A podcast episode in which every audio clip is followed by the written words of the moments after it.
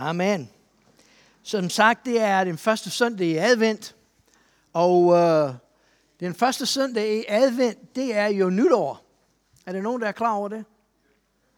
Nogen af os er. Så der er to, der er to gange, vi fejrer nytår. Vi fejrer nytår i den tradition, som vi har, i den kultur, den samfund, som vi lever i. Og det fejrer vi den 1. januar, og det markerer kalenderens ord øh, i den almindelige kalender, som vi bruger til hverdagen, som styrer vores liv og vores arbejdstid og alt muligt andet. Og, øh, og det kommer så om en måneds tid. Men for kirken, for kirken, fra urkirkens tid, så har det altid været den første søndag i advent, der markerer kirkens kalender. Fordi vores kalender begynder med, at vi spejder hen mod, og vi ser frem til, at Jesus Kristus, han blev født. Og vi gør det ikke, fordi vi tror, at han bliver født igen og igen og igen hver eneste år. Men se, vi tror på, at når Gud gør noget, at Gud gør det i går, i dag og til evig tid. At Jesus, han blev født. Han kom til os, som Johannes skrev. Han blev kød. Han tog bolig i blandt os. Men se, vi tror på, at den sker hele tiden. Jeg tror på, at Jesus Kristus er en del af mit liv, og han bor i mit hjerte. At han er kommet til mig og kaldet mig, og jeg har givet mit liv til ham, og vil leve alle mine dage som en tilbedelsesoffer til ham. Så det er derfor, at den første søndag i advent, det er der, hvor vi ser frem. Vi ser frem til det ord, der ligger foran os. Vi ser frem til det, som Gud har for os. Og jeg vil bare sige, at på en personlig plan har jeg set rigtig meget frem til det nye år, som vi går ind i. Fordi for os, for mig og for Anne Mette, det markerer den 8. år, som vi har været på vores vej som forstanderpar. Og øh, som I alle sammen ved, og jeg skal ikke trætte jer med alle mine teorier og ting, mine nørdige ting, som jeg går op i. Men jeg tror på, at vores Gud i himlen, at han arbejder efter nogle mønstre, som han har lagt ned fra begyndelsen af. Og jeg tror, at vi kan lære vores far i himlen meget bedre med at se de mønstre omkring os. Jesus han siger jo til os på et tidspunkt, jamen I kan godt se op i himlen og fortælle, hvornår det skal regne, og hvornår det skal sne, og hvornår det skal det og det, men I kan ikke fortælle mig om Gud.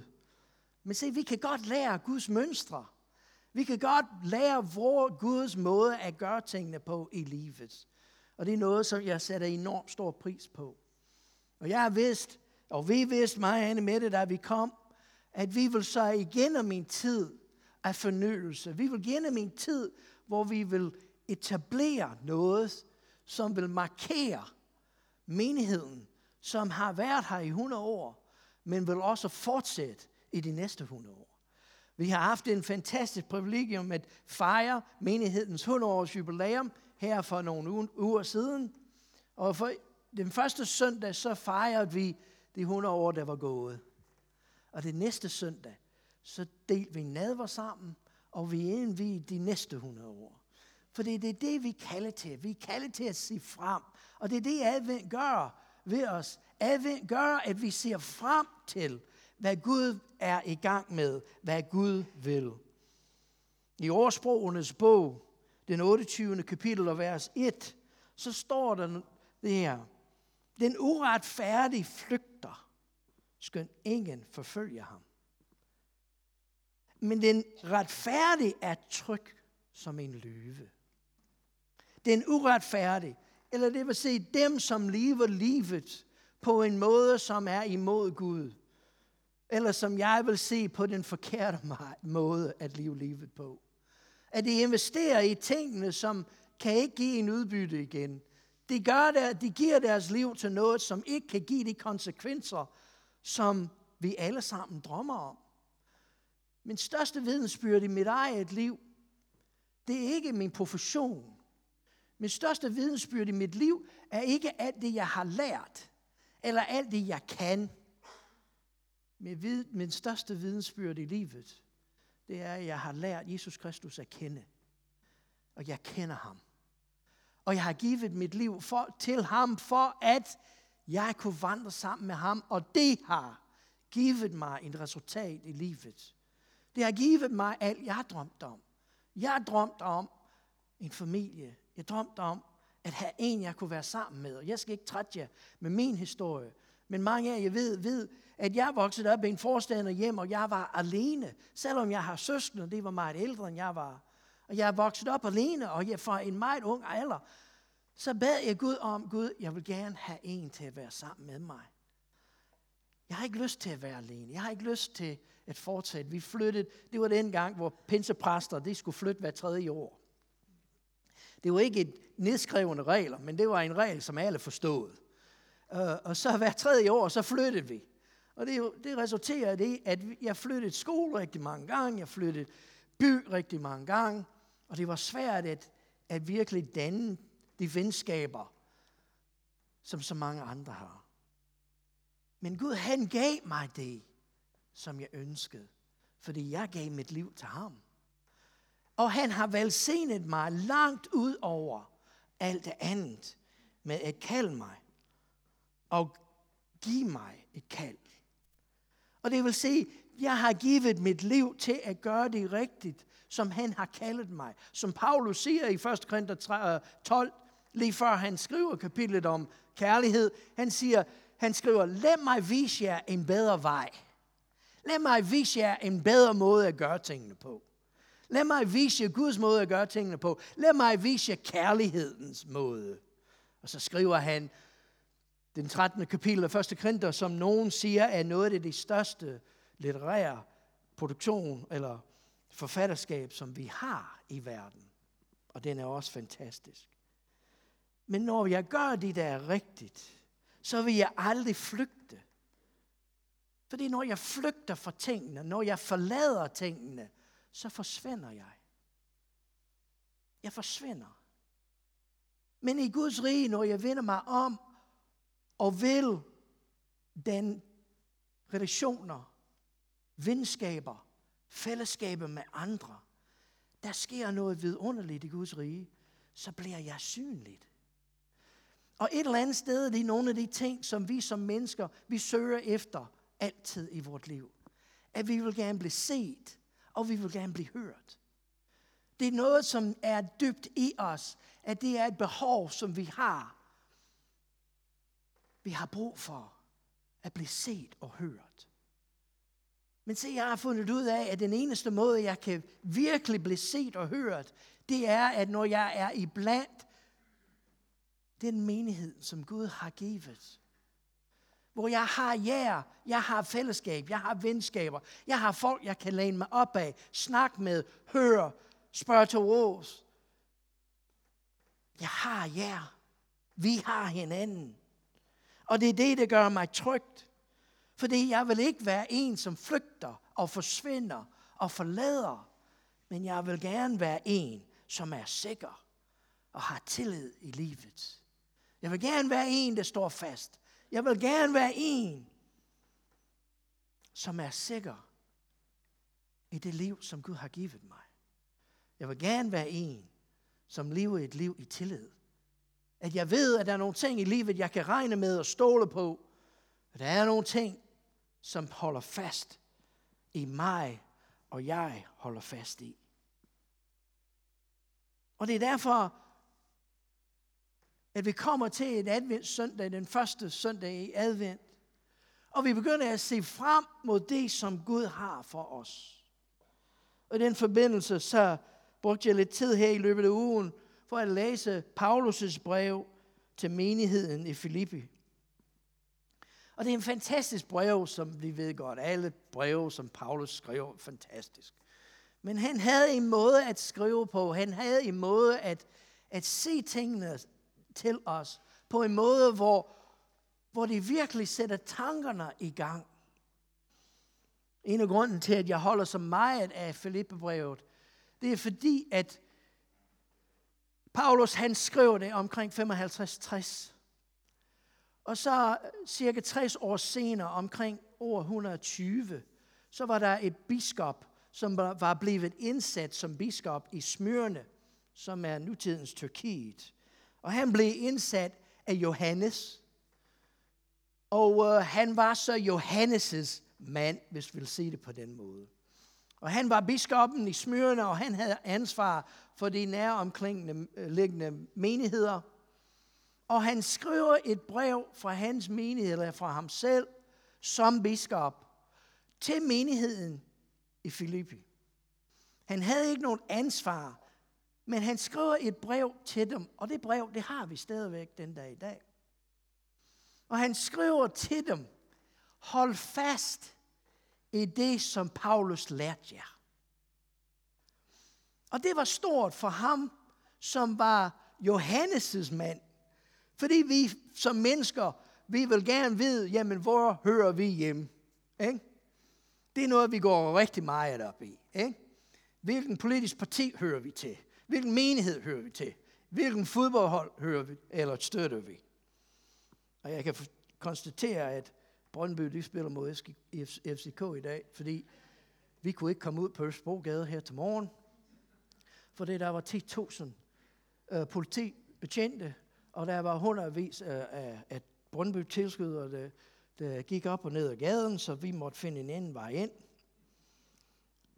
Men det er vigtigt for os at have noget, vi kan støtte op om. Ikke? Og det er fantastisk, at han hed Polycarps.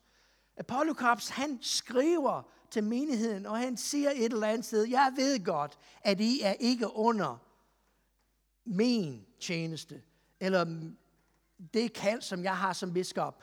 Men jeg vil opfordre jer til at holde fast i det, som Paulus skrev til jer. Og Paulus, han en af tingene, og vi er overbevist om, at det var det, det eneste brev, som Paulus skrev til menigheden i Filippi. Men det, det brev, som vi har i vores Bibel, det er et takkebrev.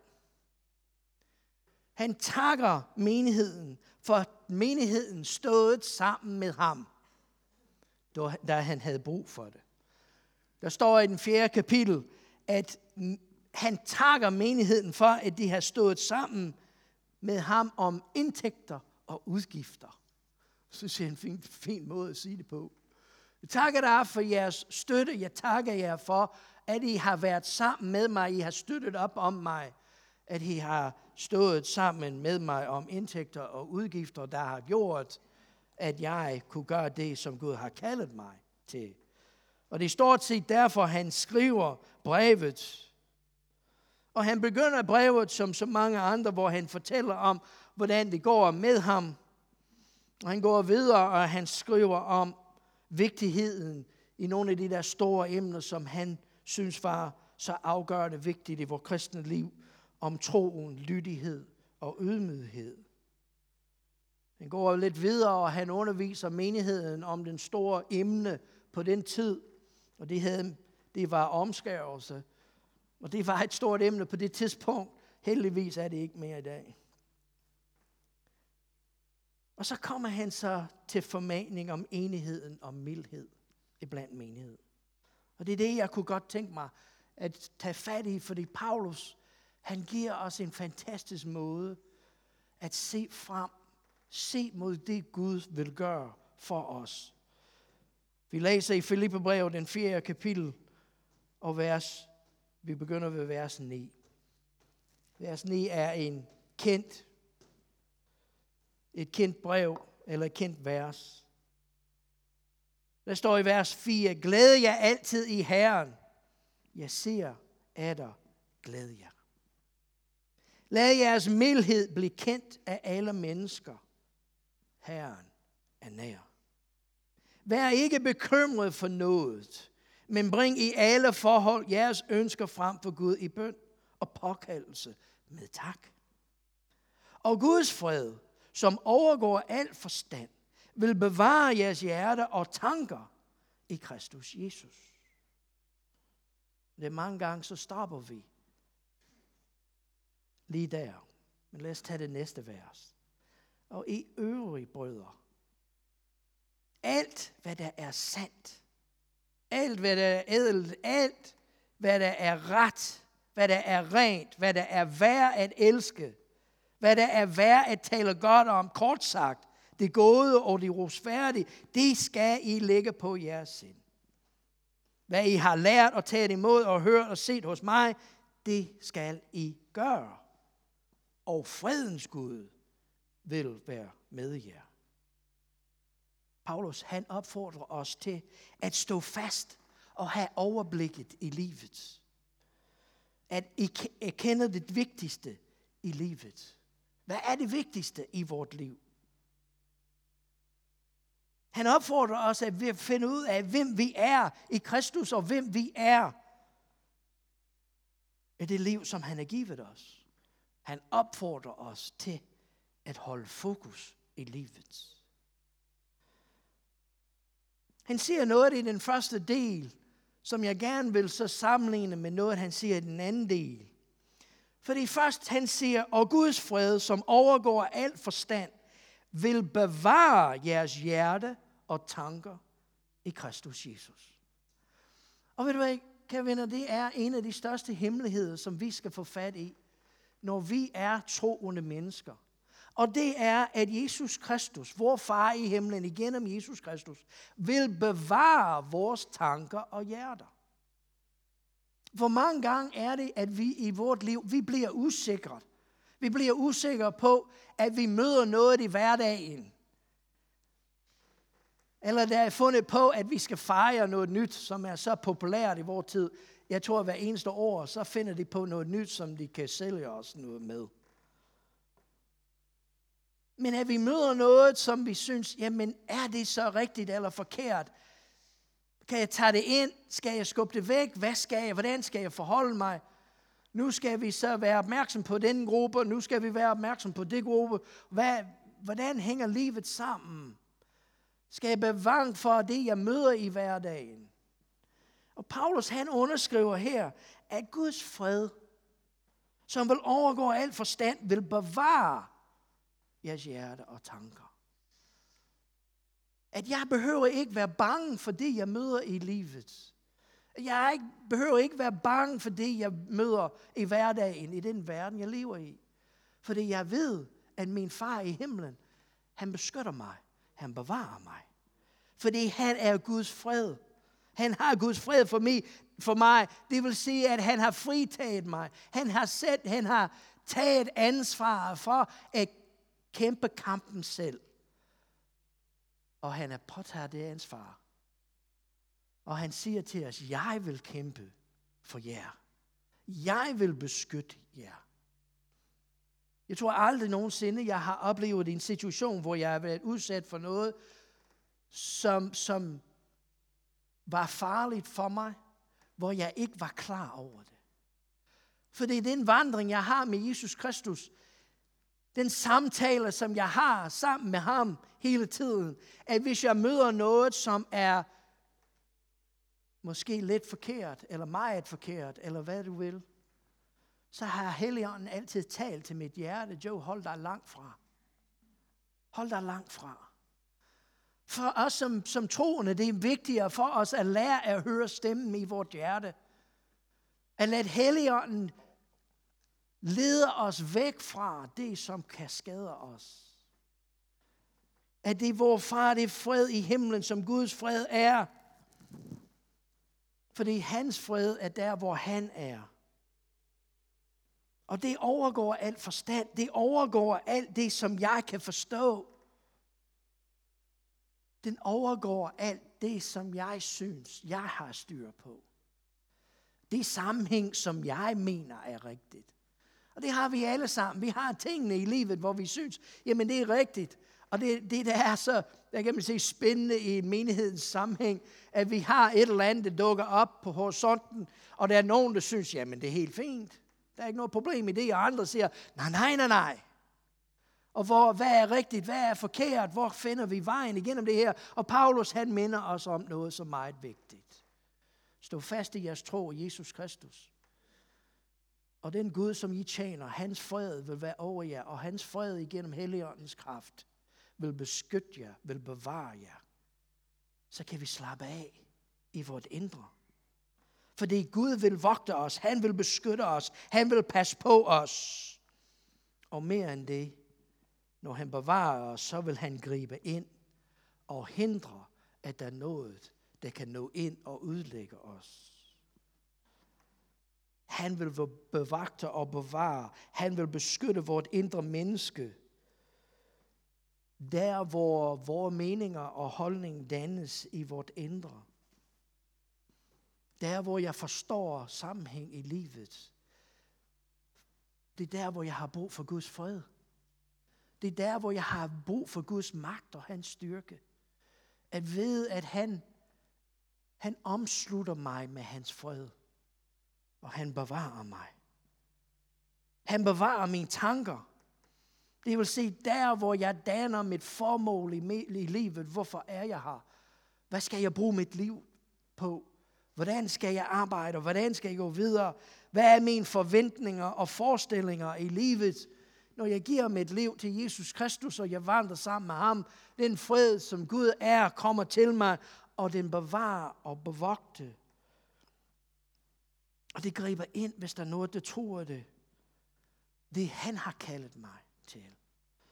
Det som han vil bruge mit liv på. Mit liv har et formål. Dit liv har et formål. Gud vil gerne bruge os til noget. Det er ikke tilfældigt, at vi er her. Det er vigtigt, at vi er her. Vi er en gave, som er givet for Gud til denne verden, som vi lever i. Vi er en gave til hinanden. Vi har hinanden til at støtte op om. Vi har hinanden til at opmuntre. Vi har hinanden til at støtte. Vi har hinanden til at velsigne. Vi har hinanden. Vi har et formål. Men fjenden vil gerne fjerne det forhold for. Han vil gerne stjæle det fra dig. Han vil gerne overbevise dig om, at du ikke har et, et, en plads i denne verden. At du kan ikke bruges til noget. At du kan ikke holde det job, du gerne vil. At du kan ikke have det, det familie, du gerne drømmer om. Du kan ikke have den fremtid, du drømmer om. Men se, det er min far i himlen. Han giver mig freden, at han har kaldet. Så vil han gøre. Han har frelst mig. Så vil han gøre jeg vandrer med ham, så er mit hjerte og min tanke bevaret i ham. Og det er det, det giver mig et solidt fundament i livet. Men så siger Paulus noget andet. Han siger, at Gud han vil bevare og bevogte, han vil beskytte vores tanker og vores hjerte.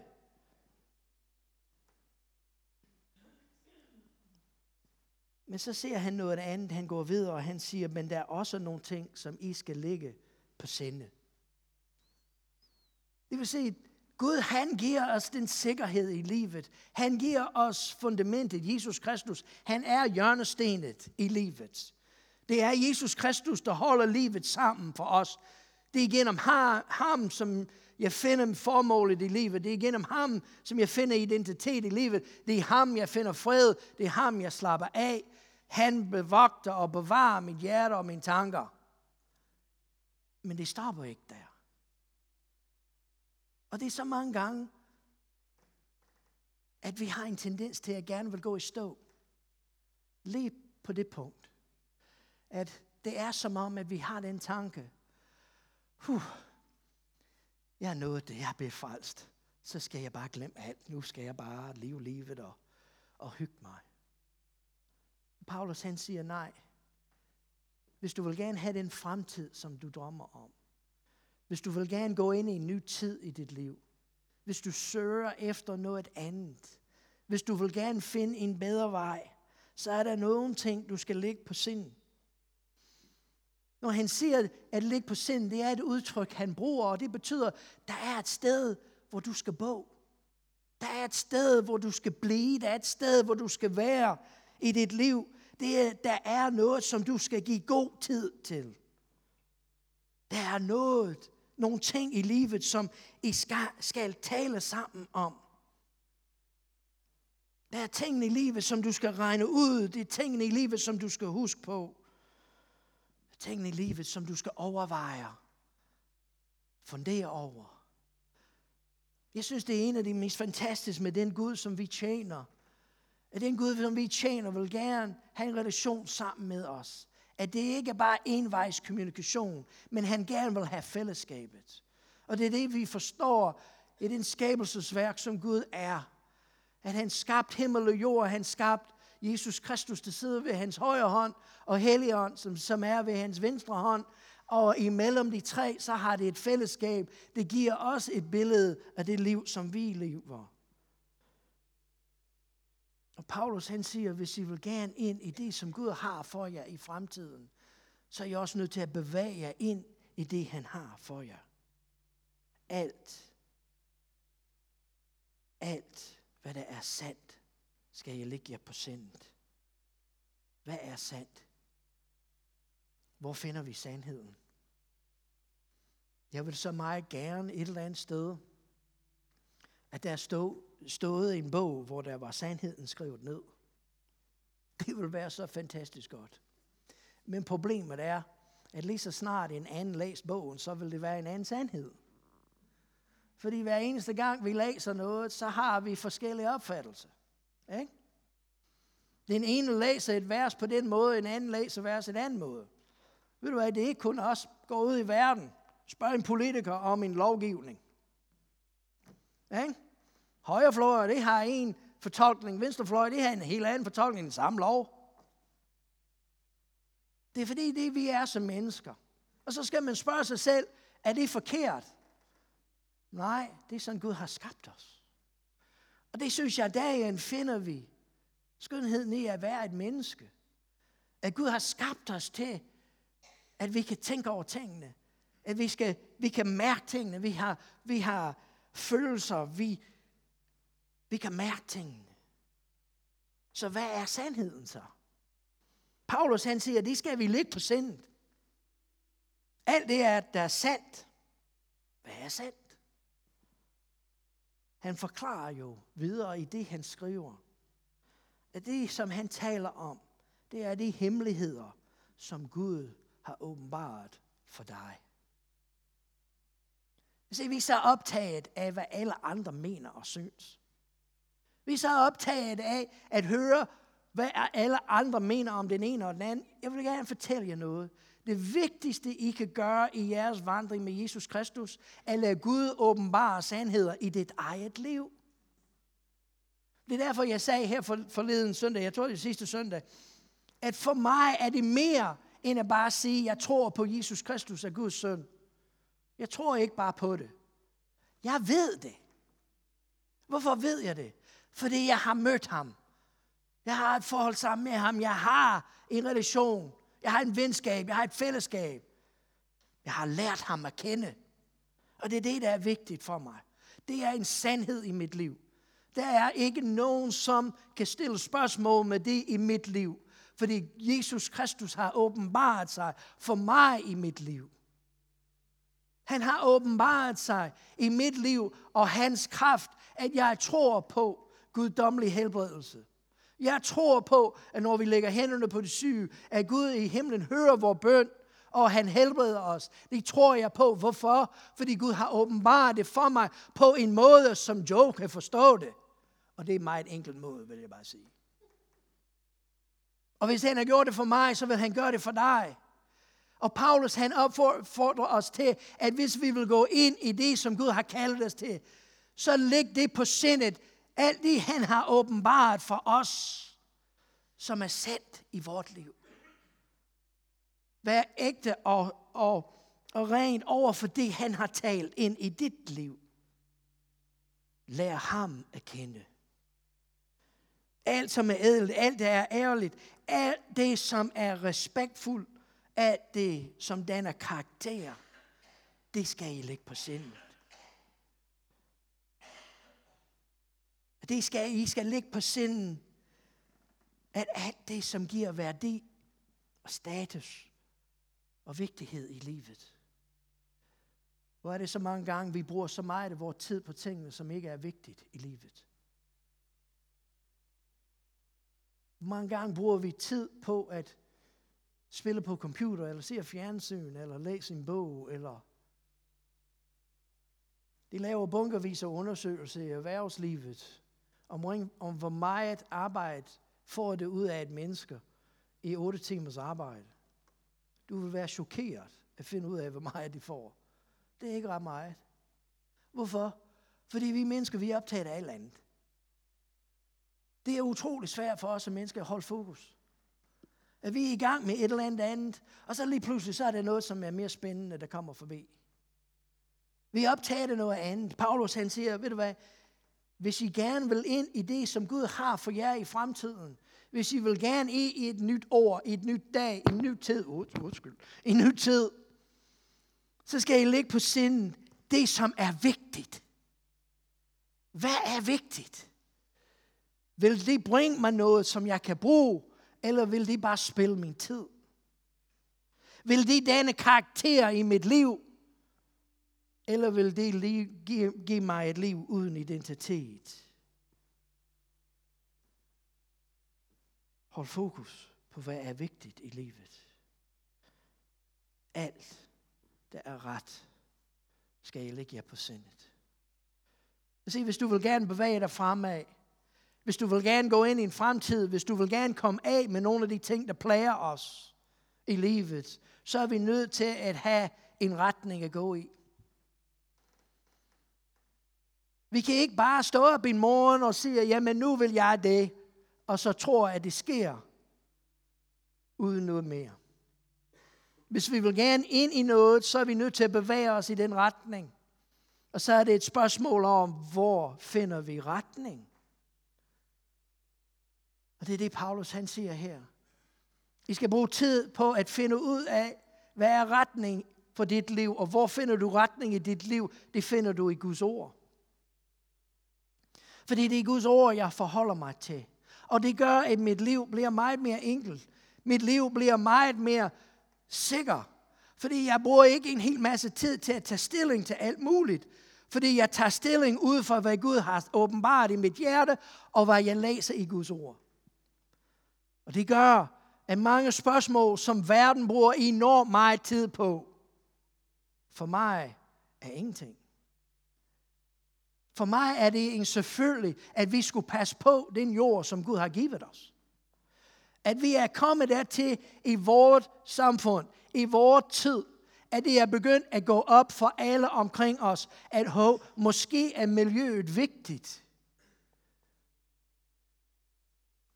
At det er som om, at det kommer bag på alle. Men Gud har kaldet os til det fra begyndelsen af. Han satte os i Edens have, og han siger, I skal vogte det, og I skal gøre det bedre, I skal arbejde med det, I skal beskytte det. For os er det naturligt. Hvorfor? Fordi jeg læser Guds ord.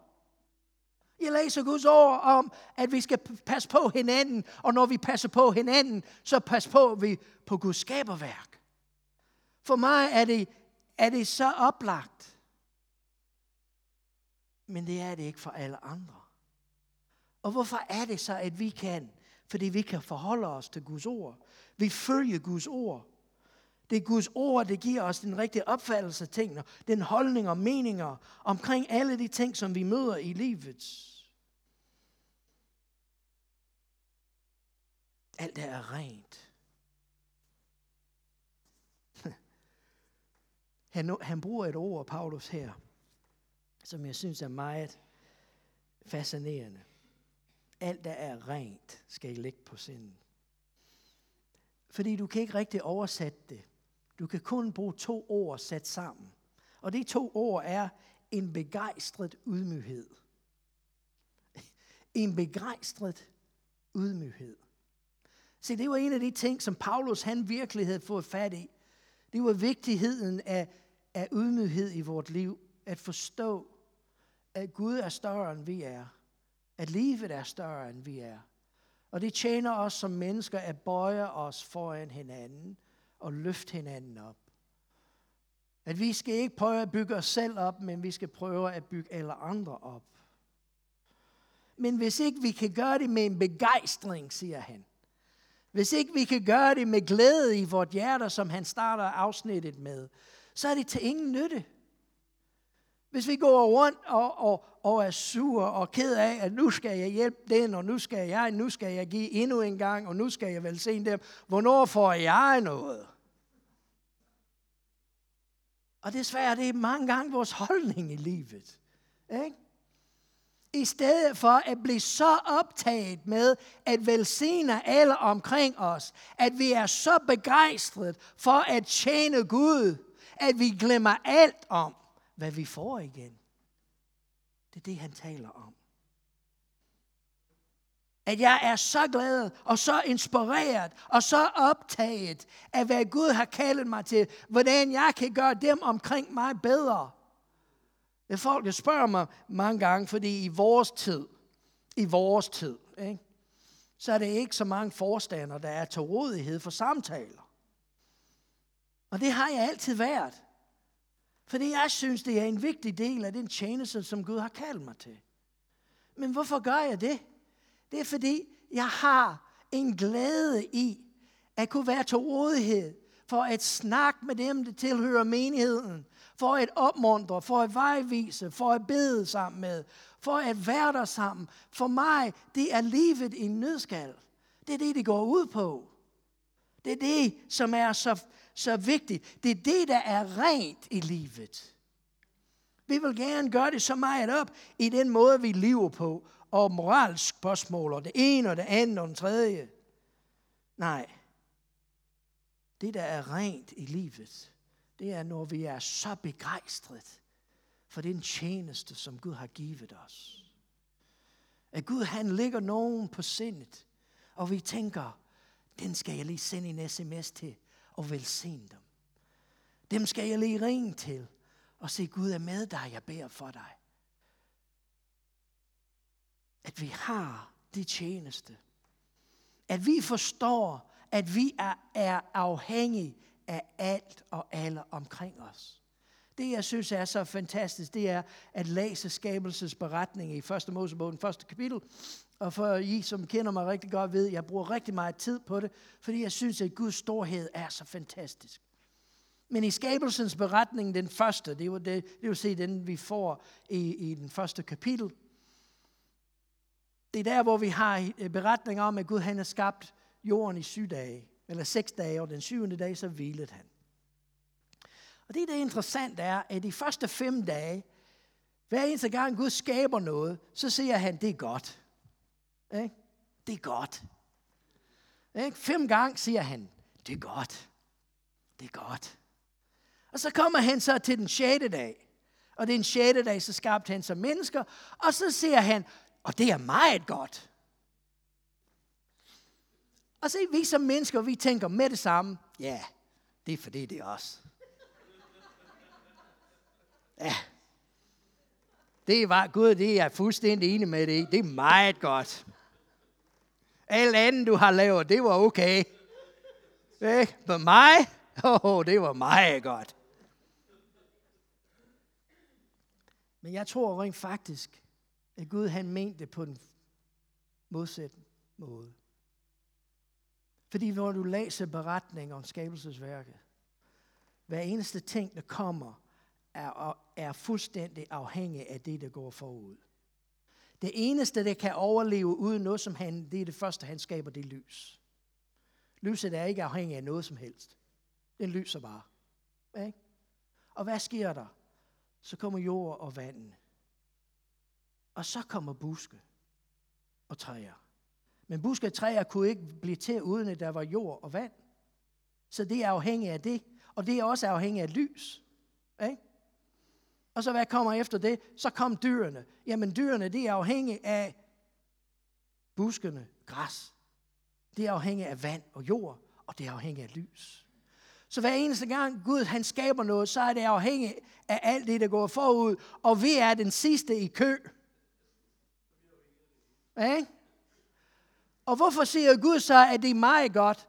Fordi Gud vil gerne, at du forstår, at du er fuldstændig afhængig af alt andet, han har skabt. At du kan ikke leve uden hans skabelsværk. At du har brug for alt det, der går forud. At jeg kan ikke leve uden lyset. Jeg kan ikke leve uden vand og jord. Jeg kan ikke leve uden græs og busk og træer. Jeg kan ikke leve uden dyrene. Jeg kan ikke leve med noget som helst. Jeg er afhængig. Og det er den tanke, der gør mig ydmyg. At jeg bøjer mig foran Gud i himlen, og jeg siger til ham, Gud, det er meget godt, at du har gjort mig afhængig af dig. det er rent. Og det gør mig begejstret. Alt det, som er værd at elske, skal du lægge på sind. Alt det, du vil ofre din tid, penge og energi på. Hvis du vil gerne vide, hvad du tror på, så bare kig på dit adfærd lidt. Hvor ligger din tid, din penge og din energi? Så vil du finde ud af, hvad du tror på. Og det, du tror på, det er det, der driver dig i livet. Og det, der driver dig i livet, det er det, der giver resultaterne, som du har i livet.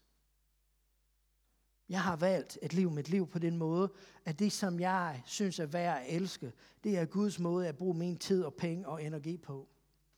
Og jeg gør ikke noget i mit liv, uden at jeg spørger Gud, Gud, hvordan skal jeg bruge min tid? Gud, hvordan skal jeg bruge mine penge? Og jeg ved godt, den er meget øm for mange af os. At vi har ikke lyst til at, bruge, at spørge Gud om, hvordan vi skal bruge pengene, fordi han vil altid have dem. Fred, Fred han sagde altid, når han skulle samle ind, han sagde altid til menigheden, okay, nu skal vi bede, og Helligånden vil sige til jer, hvor meget du skal give. Og så vil han sige, og det skal du holde fast i, fordi djævlen han kommer lige bagefter og giver dig et andet beløb, og det er mindre.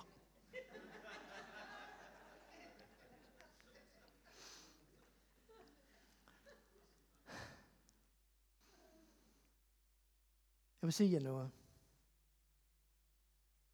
Jeg vil ikke opgive den velsignelse, det har været at vandre med min Jesus. Han har altid sørget for mig. Han har altid banet mig. Og jeg kan godt se jer en ting. At hvis han møder op i går eller i morgen, og han siger, Joe, du skal sælge alt det, du ejer, og du skal flytte et andet sted. Det vil jeg gøre. Fordi det er ikke et spørgsmål om, at han skal have lidt af mine penge. Han har alle mine penge. Og hvorfor kan jeg sige det? Du sidder nok og siger, ja, det er nemt for dig at sige, ja, det er. Fordi det er derfor, jeg står her. Fordi han talte til os i Florida. Selv alt I ejer. Giv det hele til mig og flyt hertil. Se, for mig er det ikke bare et spørgsmål om at give lidt i kollekten, når den går forbi. For mig, han skal have det hele. Og den menighed, som han har givet mig, og gjort mig en del af, vil jeg støtte op om med min tid, min energi og min penge. Ikke med bare et beløb, men alt jeg har. Jeg vil give, jeg vil give min tid, jeg vil give min energi, fordi jeg har fundet ud af, at det er noget værd at elske i livet. Alt, der er værd at tale godt om. Alt det gode og det rosværdige. Ved du hvad? Hvis du vil ind i det, som Gud har for dig i fremtiden, så skal du begynde at velsigne dem omkring dig. Du skal begynde at tale godt om det, der sker rundt omkring dig. Og så er det måske, du sidder og du siger, jamen du ved ikke, hvilken situation jeg står i. Fordi det er ikke nemt, og det er ikke godt, og det er uretfærdigt. Givet. Men du tjener en Gud, som er større end det, du står i. Du tjener en Gud, som elsker dig så meget, at han var villig til at give det mest dyrbare. Han havde sit eget søn, så at du kunne have det i dit liv. Og når vi forstår det, så er vi nemt ved at begynde at velsigne dem omkring os. At vi begynder at tale positivt i den situation, jeg står i. Fordi hvad er det at tale positivt? men det har med noget med lyset at gøre. Det er den måde, vi ser tingene. Du kan da have det samme billede, og du kan have to mennesker, der ser på det billede, og så vil det have to helt forskellige fortolkninger. Jeg vælger at have den fortolkning, det siger, Gud, han har styr på alt. Han leder mig igennem alt. Han kalder, han giver, han støtter op, han baner vej, han bevogter mig, han er med mig. Og det er den, jeg vil tjene. Så jeg vil tale positivt, jeg vil tale anerkendende, jeg vil være tilfreds, og jeg vil vise respekt.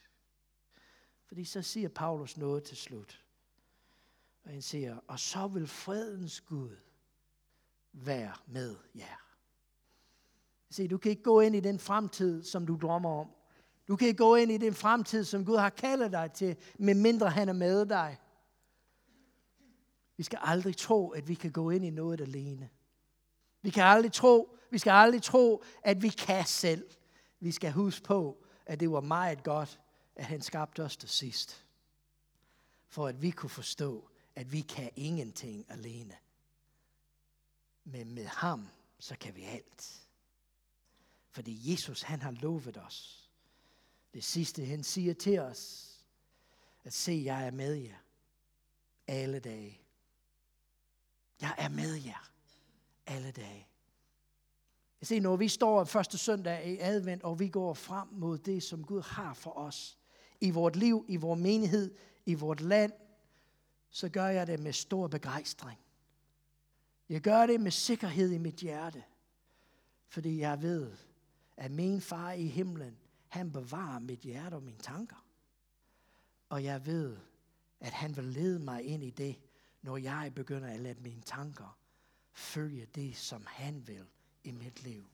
Så modtager Herrens velsignelse. For det Herren velsigner dig og bevarer dig.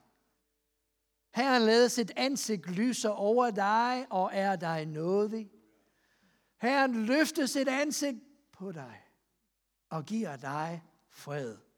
Amen. Tak for i formiddag. Gud velsigne jer.